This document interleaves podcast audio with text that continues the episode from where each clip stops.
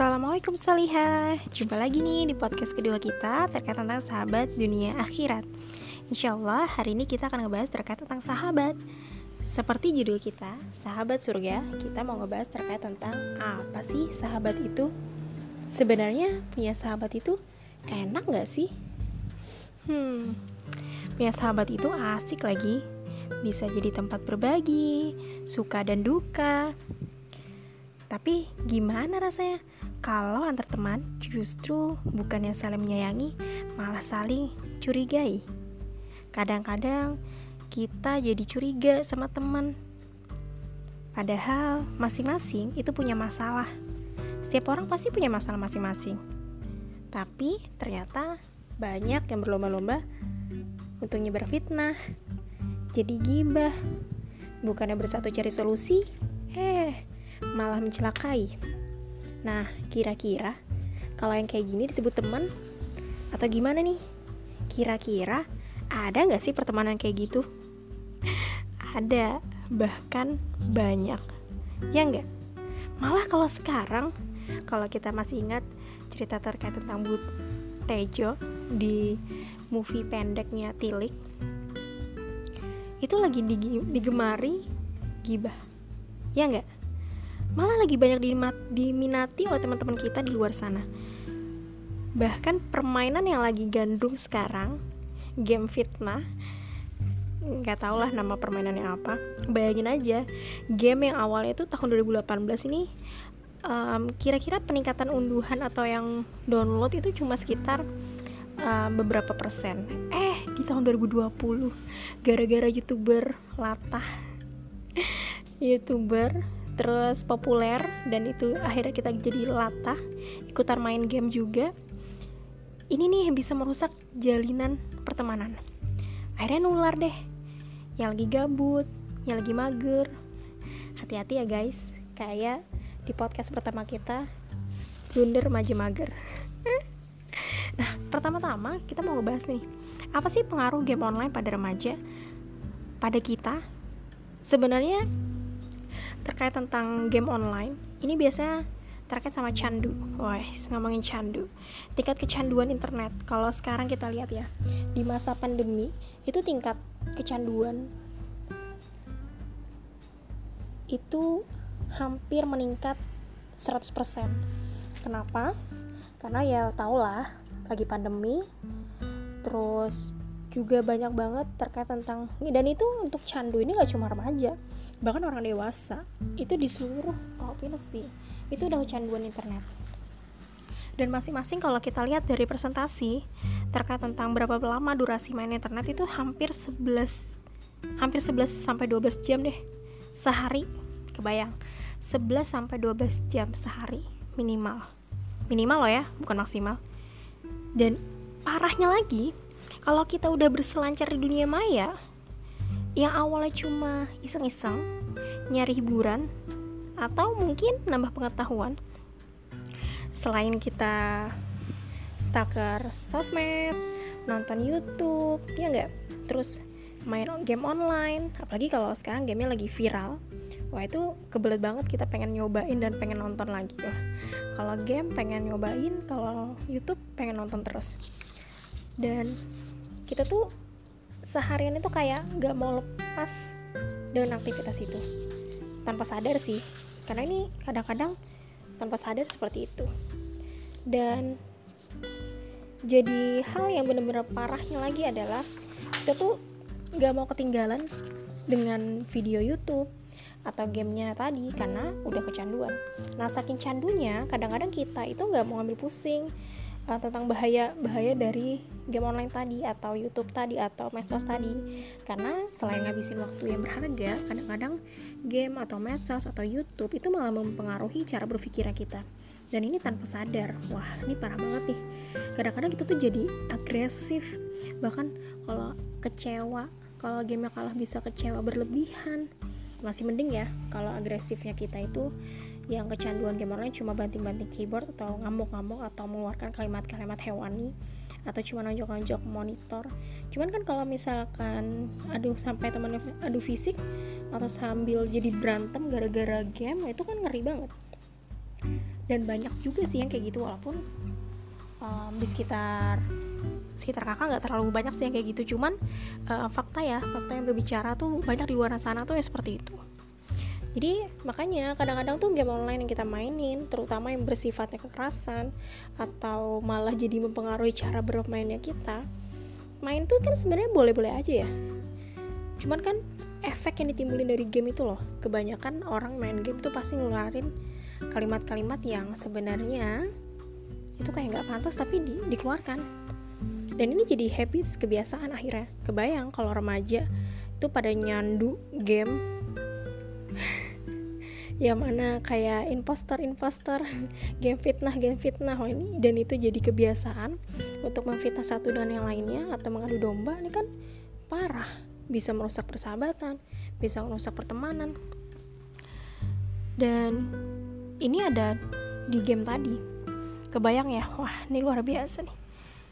Dan apa hubungannya sama pembahasan yang mau kita bahas? Kok jadi malah bahas game sih Enggak sih, sebenarnya kita pengen ngebahas terkait tentang um, boleh enggaknya yang kita lakukan hal tersebut kepada teman kita. Jadi sebenarnya salah satu kenikmatan yang Allah berikan kepada kita itu kan hadirnya teman di sekitar kita ya. Nah sayangnya kadang-kadang kita itu nggak nggak ngerasa saking deketnya sama teman kita tuh ngerasa bahwa um, gara-gara sahabat, gara-gara teman yang awalnya kita baik lama-lama kok jadi kurang, kayak kurang ajar gitu. sering ya kadang-kadang tuh kalau lihat di Instagram atau lihat di medsos lain yang kalau udah temenan maksudnya kita tuh temenan. Awalnya temenan nih tapi ketika udah mulai sahabat tuh punya imbuhan-imbuhan atau punya nama panggilan-nama panggilan yang sebenarnya itu kayak gak bagus untuk teman cuman ngerasa bahwa ini kita solid banget nih. Kita kalau kayak gitu tuh kita solid banget. Ngerasa saking deketnya tuh malah jadi malah jadi kayak gitu supaya persahabatannya tuh seru. Nah Padahal dalam Islam um, perang itu bisa merusak persahabatan. Nah, yang kita tahu ya perang itu kadang-kadang gak cuma bercandaan tapi kadang-kadang bisa menimbulkan korban. Masih inget gak tapi tentang ulang tahun yang temennya ulang tahun tapi karena pengen ngeprank temennya diikat lah di tiang bendera lah di tiang listrik. Eh tapi ternyata ada yang sampai meninggal. Gara-gara di ketika diikat tiang listrik disiram segala macam eh konslet wah. Niatan ngebunuh temannya nggak? Nggak niat itu sebenarnya tapi cuma pengen ngibur temannya atau pengen ngasih prank sama temennya tapi jadi fatal. Walaupun sebenarnya ajal sih ya cuman kan ya yang gak lucu aja. Maksudnya meninggalnya karena apa? Oh gara-gara di ulang tahunin dikasih surprise ketika ulang tahun. Lah itu kan kayak gimana gitu. Nah jadi wajar aja sih kalau misalkan Rasulullah itu pernah bersabda. Jadi Rasulullah itu pernah bilang dalam hadis riwayat Ahmad celakalah bagi orang yang berbicara berdusta hanya karena ingin membuat orang tertawa. Celakalah dia celakalah dia. Kebayang ternyata Rasulullah tuh pernah negur ketika kamu pengen ngasih saudaranya atau pengen memberikan kesenangan atau kebahagiaan buat saudaranya itu nggak mesti dengan cara ngebohong nggak mesti dengan cara dusta. Cuman kebanyakan kita kalau pengen ngebuat kebahagiaan atau kita pengen buat teman kita yang tertawa lucu dan kayak kelihatannya kayak wah humoris banget ya. Kadang-kadang tuh kita ngebohong kayak misalkan uh, bikin cerita apa ternyata tapi bohong ya, kayak gitu kayak gitulah. Nah itu adalah tren yang paling ter, yang paling sering lah yang kakak temui. Itu yang pertama ya. Yang kedua apalagi? Bully. Nah ini nih kadang-kadang jadi um, apa namanya ada teman yang saltum atau salah kostum um, atau bahkan jadi gara-gara dia punya apa gitu jadi bahan bully. Kalau perlu direkam diunggah di sosmed biar netizen tuh tahu dan ngebully walaupun niatnya bercandaan gitu bahasa dan walaupun temannya yang dibully juga ridho misalkan gara-gara kan cuma bercanda tapi kan kita nggak tahu isi hati dong ya. Bisa jadi di luar dia tersenyum dan tertawa eh endingnya malah nggak ridho dan sakit hati. Walaupun teman dekat tadi ya makanya Rasulullah tuh juga sudah sering nggak cuma terkait tentang prank Rasul juga ngasih tahu mengingatkan dalam hadis riwayat Muslim jadi Rasulullah tuh ngasih tahu bahwa seorang muslim itu adalah saudara bagi saudara muslim lainnya. Ia tidak boleh menganiayanya, menelantarkannya, mendustakannya, dan menghinanya. Takwa itu bersumber dari sini. Beliau mengisyaratkan dengan tangan ke arah dadanya tiga kali kebayang. Cukuplah seorang itu dianggap jahat bila ia senang menghina saudaranya sesama muslim. Setiap muslim itu haram darahnya, hartanya, dan kehormatannya atas muslim yang lainnya. Tuh, dengerin. Kadang-kadang tuh kita itu menganiaya teman kita, menzolimi teman kita, bahkan yang contoh kecil aja. Kita nyubit nyubitin teman kita, teman kita sampai kesakitan itu tuh udah zolim. wah itu kan luar biasa. Wah kayaknya sering deh. Kadang-kadang kayak gini nggak sadar nih kadang-kadang kayak misalkan ketawa terus mukul temannya tanpa sadar refleksi. Cuman ya ternyata itu malah jadi zolim ketika temannya kesakitan misalkan atau bahkan bisa nggak ridho misalkan. Wah ini nih kayak perlu hati-hati. Dan ini yang nggak boleh kita lakukan sama teman kita nah yang ketiga kalau tadi yang pertama yang kedua nah ini yang ketiga. Apa itu suuzon? Apa? Berburuk sangka. Nih sering nih kayak gini nih. Kita tuh kayak berburuk sangka. Kita tuh uh, berburuk sangka atau suuzon sama teman kita yang deket sama kita ketika ada maunya misalkan. Ada teman kita yang lagi baik terus kita bilang nih pasti ada maunya nih kayak gini gini. Wah. Nah padahal teman itu kan perlahan jadi ini apa namanya teman perlahan menjauhi kita karena disangka nggak mau temenan lagi. Terus ada teman nggak mau ikut ajakan kita dibilangnya nggak solider misalkan uh, capek sih kalau misalkan kita tuh baperan terus sehuzon sama teman kita. Jadi kadang-kadang kitanya jadi ini apa namanya nggak bisa husnuzon sama teman sendiri. Teman kita mau buat baik kita malah malah suzon. Walaupun ada kalimat statementnya gini aku tuh kenal sama dia. Oh, dia tuh nggak mungkin kayak gitu. Sering nih yang kayak gini nih omongan-omongan kayak gini nih sering banget muncul terkait bahwa kayak kita tuh kayak paling tahu isi hati teman kita. Padahal kan yang tahu isi hatinya ya mana tahu kan dia udah berubah atau seperti apa. Makanya um, dalam hadis riwayat al bukhari jauhilah persangkaan karena sesungguhnya persangkaan itu tuh berita yang paling dusta. Dan janganlah kamu melakukan tahasus tajasus saling hasad saling membelakangi saling benci. Jadilah kalian bersaudara wahai para hamba Allah. Nah ini nih contoh nih tentang bagaimana kita menyikapi teman kita berbaik sangka sama teman kita karena ingat kita itu sesuai prasangka hambanya. Allah itu sesuai prasangka hambanya. Jadi kalau kita berprasangka yang buruk terus ya jangan-jangan malah diiyain oleh Allah kan? Kebayang? Nah itu tuh contoh hal yang gak boleh kita lakuin sama teman kita. Jadi kalau misalkan nih teman-teman di luar sana yang pernah melakukan itu yuk kita istighfar. Dan minta ampun dan minta itu sama teman-teman kita yang mungkin kita sering prengin atau kita suzonin atau kita gibahin atau kita bully tanpa sadar itu benar-benar harus hati-hati. Nah tadi, kita ngomongin tahasus ya? Mungkin ada yang kepo nih apa sih tahasus itu? Apa sih tajasus itu? Jadi kalau kita ngebahas tentang tajasus tajasus itu uh, cari aib ya. Mencari aib saudara mencari aib seseorang tanpa unsur nyari solusi. Jadi kadang-kadang gini ya sebenarnya mencari aib saudara atau mencari aib seseorang itu kan ada beda versi ya. Ada yang mencari aib saudaranya itu untuk menyelesaikan atau memberi saran atau supaya dianya selesai masalah pribadinya nah kalau kayak gitu sih karena dia pengen cari solusi tapi kebanyakan yang mencari aib ini tuh cuma untuk sekedar bahan gosipan, bahan gibahan, bahan guncingan. Yang mana kita kalau punya bahan sama teman-teman tuh kayak kelihatan keren aja gitu. Nah itu ternyata nggak boleh. Dan itu hal yang yang ibaratnya um, Allah tuh nggak suka dan itu perbuatan yang tercela, tidak terpuji ya bahasanya. Nah itu tadi tajasus.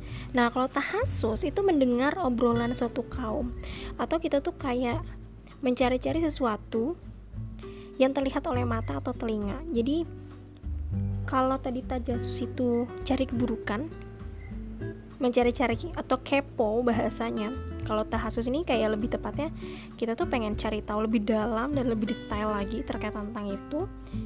Jadi yang kayak gitulah bahasanya. Kita itu kayak ya ini apa namanya kita tuh senang kalau ada orang yang gibah terus kita ikutan. Astagfirullahaladzim. Nggak cuma kita semua sih itu tanpa sadar ya. Nggak tahu ya pokoknya namanya juga manusia ya. Letak salah dan hilaf kadang-kadang ya kita juga pernah melakukan kayak gitu. Walaupun kita tuh nggak ada niatan untuk gibah tapi eh ternyata gibah wah. Aduh masya allah. Itu kan ternyata mengerikan ya ada juga nih kegiatan kita kayak misalkan kita tuh mendiamkan karena marah sama teman sebenarnya ngambek sama teman tuh wajar sih. Misalkan teman kita tuh kayak kayak nggak tahu diri. Atau kita tuh kayak marah sama teman kita ya. Karena teman kita kebablasan misalkan atau ini ya mungkin kita boleh sih bete. Cuman jangan lebih dari tiga hari. Karena nggak boleh kita nggak menegur saudara kita lebih dari tiga hari kan bahasanya. Karena Rasulullah tuh pernah bersabda tidak halal seorang muslim mendiamkan saudaranya lebih dari tiga malam. Jadi kita kalau marah sama teman kita tuh juga dicek marahnya sekarang apa nih? Karena marah marah karena sifatnya yang jauh dari Allah kah?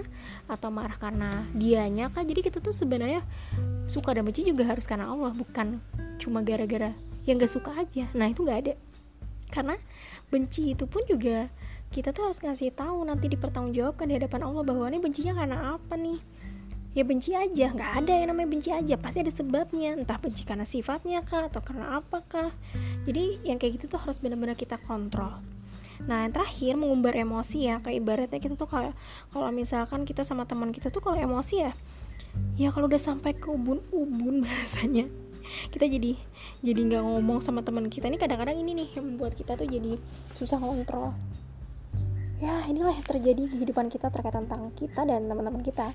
Kita sama sahabat kita karena kita mau angkat adalah sahabat dunia akhirat. Jadi sebenarnya sebagai wujud rasa syukur kita atas kehadiran teman kita karena itu juga nikmat loh. Kebayang kita tuh kayak punya nikmat punya teman punya saudara apalagi saudaranya saling ngingetin. Nah jadi yang kita harus lakukan adalah ketika kita punya teman kita tuh harus silaturahim. Ibaratnya berkunjung kepada saudaranya bukan karena ada keperluan. Jadi kita berkunjung itu karena Allah silaturahim menguatkan tali persahabatan kita. Uh, mungkin uh, bisa jadi ya kita lama nggak nggak eh, maksudnya kita mungkin ngeliat teman kita yang kok dia lama sih nggak muncul di status WhatsApp atau IG dia kok jarang. Eh ternyata dia sedang tertimpa musibah. Nah ini kan kita harus cari tahu kita harus silaturahim sama teman kita. Ya kayak gitu harus benar-benar kita lakukan karena kita pengen berteman gak cuma dunia aja kan. Itu adalah hal yang harus kita perjuangin karena berteman itu tuh juga harus karena Allah.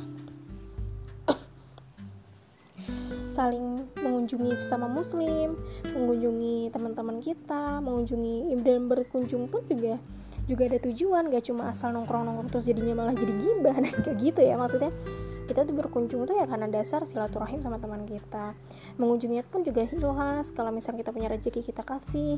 Jadi dasarnya itu adalah karena Allah. Jadi karena karena keimanan kita atas atas rasa syukur kita dan rasa cinta kita kepada saudara kita ya pengen bahwa nih ada saudara seiman pengen dikunjungi nih. Nah atau mungkin kita bisa ngasih hadiah sama teman-teman kita. Ini juga juga salah satu obat mujarab kalau kita sama teman kita ya. Karena hadiah itu atau memberi hadiah itu menumbuhkan rasa cinta cia cinta. Cintanya bukan masalah cinta-cinta dalam tanda kutip. Rasa suka yang kayak gimana ya tapi lebih tepatnya kayak cinta kepada saudara. Karena untuk memberikan rasa cinta atau kita ngucapin cinta kepada teman kita bahwa aku suka aku cinta aku, aku menyayangi kamu karena Allah itu tuh bahkan wajib loh kita bilang sama teman kita loh. Karena berteman itu kan gak cuma dunia tapi kita bertemannya pengen akhirat juga. Karena dalam hadis riwayat Bukhari saling memberi hadiahlah kalian saya kalian akan saling mencintai.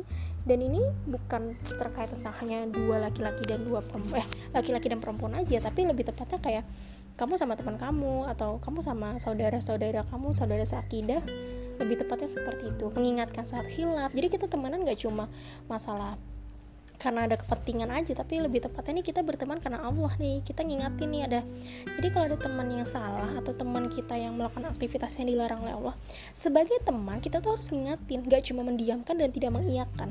Karena kalau kita mengiyakan maksiat teman kita tuh namanya kita bukan teman yang baik. Karena sebenarnya teman yang baik atau sahabat yang dunia akhirat itu adalah ngingatin temannya saat dia hilaf, saat dia melakukan aktivitas yang dilarang oleh Allah, menguatkan saat dia lagi lemah, menguatkan dia saat lagi futur. Namanya juga manusia ya, kita tuh nggak luput dari kesalahan dan kadang-kadang juga mudah lupa. Jadi kalau ngeliat teman yang bermaksiat tuh jangan diem aja, harus segera kita ingetin. Itu bukti cinta bahwa kamu tuh cinta sama saudaramu tuh kayak gitu. Jadi kalau teman tuh lagi futur lagi down ada masalah tuh jangan ditinggalin minimal minimal ya kalau kamu tuh nggak bisa ngasih solusi atau kamu tuh nggak bisa ngasih um, ngasih apa pun menyelesaikan minimal kamu tuh menemani dia di lagi dia lemah bahasanya itu seperti itu karena dalam Quran surah Al-Asr ayat 2 sampai ayat 3 sungguh manusia berada dalam kerugian kecuali orang-orang yang beriman dan mengerjakan kebajikan serta saling menasehati untuk kebenaran. Nah, ini nih. Dan saling menasehati untuk kesabaran di sini sampai diingati sampai dikatakan dua kali saling menasehati untuk kebenaran dan saling menasehati untuk kesabaran. Kita tuh menasehati itu karena karena kita sayang kita menasihati teman kita tuh karena kita cinta karena Allah jadi kita tuh membersamai teman-teman kita kita pun juga harus cari teman juga kalau misalkan kita belum merasa diri kita baik ya kita harus cari teman kita yang bisa ngajak kita ke tempat yang lebih baik. Nggak cuma uh, berada di zona nyaman kita terus berada di lingkungan kita yang kayak gini-gini aja. Nah itu nggak akan bisa tuh kayak gitu. Dan uh, membersamai dalam kebaikan tadi supaya apa? Supaya kita bisa jadi istiqomah dalam ketaatan karena untuk istiqomah itu tuh banyak tantangannya. Kalau kita sendirian tuh nggak bisa bahkan kita tuh bisa kelabakan bahkan bisa bisa mudah futur. Karena itulah kita tuh harus saling mengingatkan menguatkan beri bantuan. Karena sejatinya sahabat itu tuh nggak cuma saat dukanya aja atau nggak atau nggak nggak saat sukanya aja tapi dukanya juga. Nah terkait tentang suka maupun duka itu pun juga dalam ranah ketaatan dan ketakwaan So, sahabat surga semuanya, sahabat taat. Karena kita pengen berteman gak cuma di dunia aja tapi sampai ke surga. Jangan biarkan ya pengaruh-pengaruh tentang game online yang fitnah-fitnah tadi Atau atau lagi tren-trennya gibah segala macam. Ini jadi kita jadi sulit menemukan sahabat dunia akhirat. Karena luar biasa ya. Terkait tentang sahabat atau pertemanan ini jadi bukti bahkan jadi jadi kunci kita nanti di hari akhir karena kita akan berkumpul dengan orang-orang kita cinta. Kebayang kalau kita berteman sama teman-teman kita yang ahli maksiat. Kita tuh akan diminta pertanggungjawaban juga nanti di hari akhir. Dan ketika kita tuh berteman dengan orang-orang yang sudah hijrah di jalan Allah dan kita berteman dengan orang-orang yang dia mengajak kita kepada kebaikan, mereka pun juga akan nyari kita nanti di dunia, di dunia dan di akhirat. Kebayang. Lagi di hari akhir ketika kita diminta pertanggungjawaban kita terkait tentang dosa-dosanya kita, ada teman kita yang meminta pertanggungjawaban kepada Allah ya Allah mana nih temanku yang kemarin ngajakin aku kajian? Mana nih temanku yang gara-gara dia aku lagi aku hijrah karena dia? Mana nih temanku yang ketika itu kami sama-sama lagi sholat zuhur bareng? Kami lagi ke masjid bareng? Kami lagi nongkrong bareng? Menambah ilmu di dalam masjid. Masjid ini masjid ini masjid ini. Kebayang? Itu menjadi apa ya bahasanya? Kayak menjadi pemantik kita untuk kita tuh makanya bersyukur banget itu tuh kalau punya teman-teman yang bisa saling ngingatin.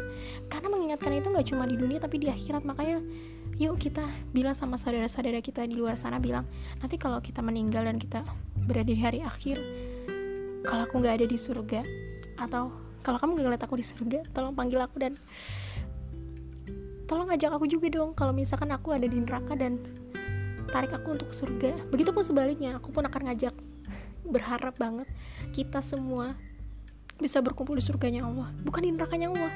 Ya kali kita tiba-tiba mau ngumpulnya di neraka ya mana mau lah. Cuman sering banget statement orang yang mengatakan nggak apa-apa toh kita juga ketemuan nanti di neraka. Aku lagi latihan di neraka ya Allah nauzubillah min jalik neraka tuh nggak kayak gambaran kita bahkan itu jauh lebih pedih daripada apa yang kita pikirkan di dunia ini. So teman-teman surga semua um, namanya juga sahabat surga. Ini bukan hanya slogan tapi ini yang kita inginkan bahwa kita pengen banget jadi sahabat surga sahabat taat, sahabat sampai ke surga yang mana dalam Imam Syafi'i rahimahullah mengingatkan kepada kita. Jadi kalau kamu tuh punya sahabat yang selalu membantu dalam ranah ketaatan pada Allah pegang ia dan pegang ia erat-erat jangan sekali-kali kamu tuh melepaskan karena susah nyari teman yang baik. Tapi kalau melepaskan tuh mudah. Jadi kalau kamu tuh udah punya teman yang baik yang mengingatkan kamu pada Allah yang ngajak kamu kepada kebaikan jangan ditinggalin. Walaupun omongannya pedih mungkin kita nggak bisa jadi lebih baik tapi ketika kita diajakin dia kita langsung mikir iya apa sih? Apa sih justru orang-orang kayak gitu tuh harus kita pegang harus kita rangkul? Karena karena dia karena mereka. Mungkin bisa jadi cara kita untuk masuk surga. Insya Allah. Oke okay, jazakallah khairan buat semua yang telah mendengarkan. Um, sampai di sini podcast kita kali ini Salah hilaf mohon maaf. Assalamualaikum warahmatullahi wabarakatuh. Keep hamasa solihah.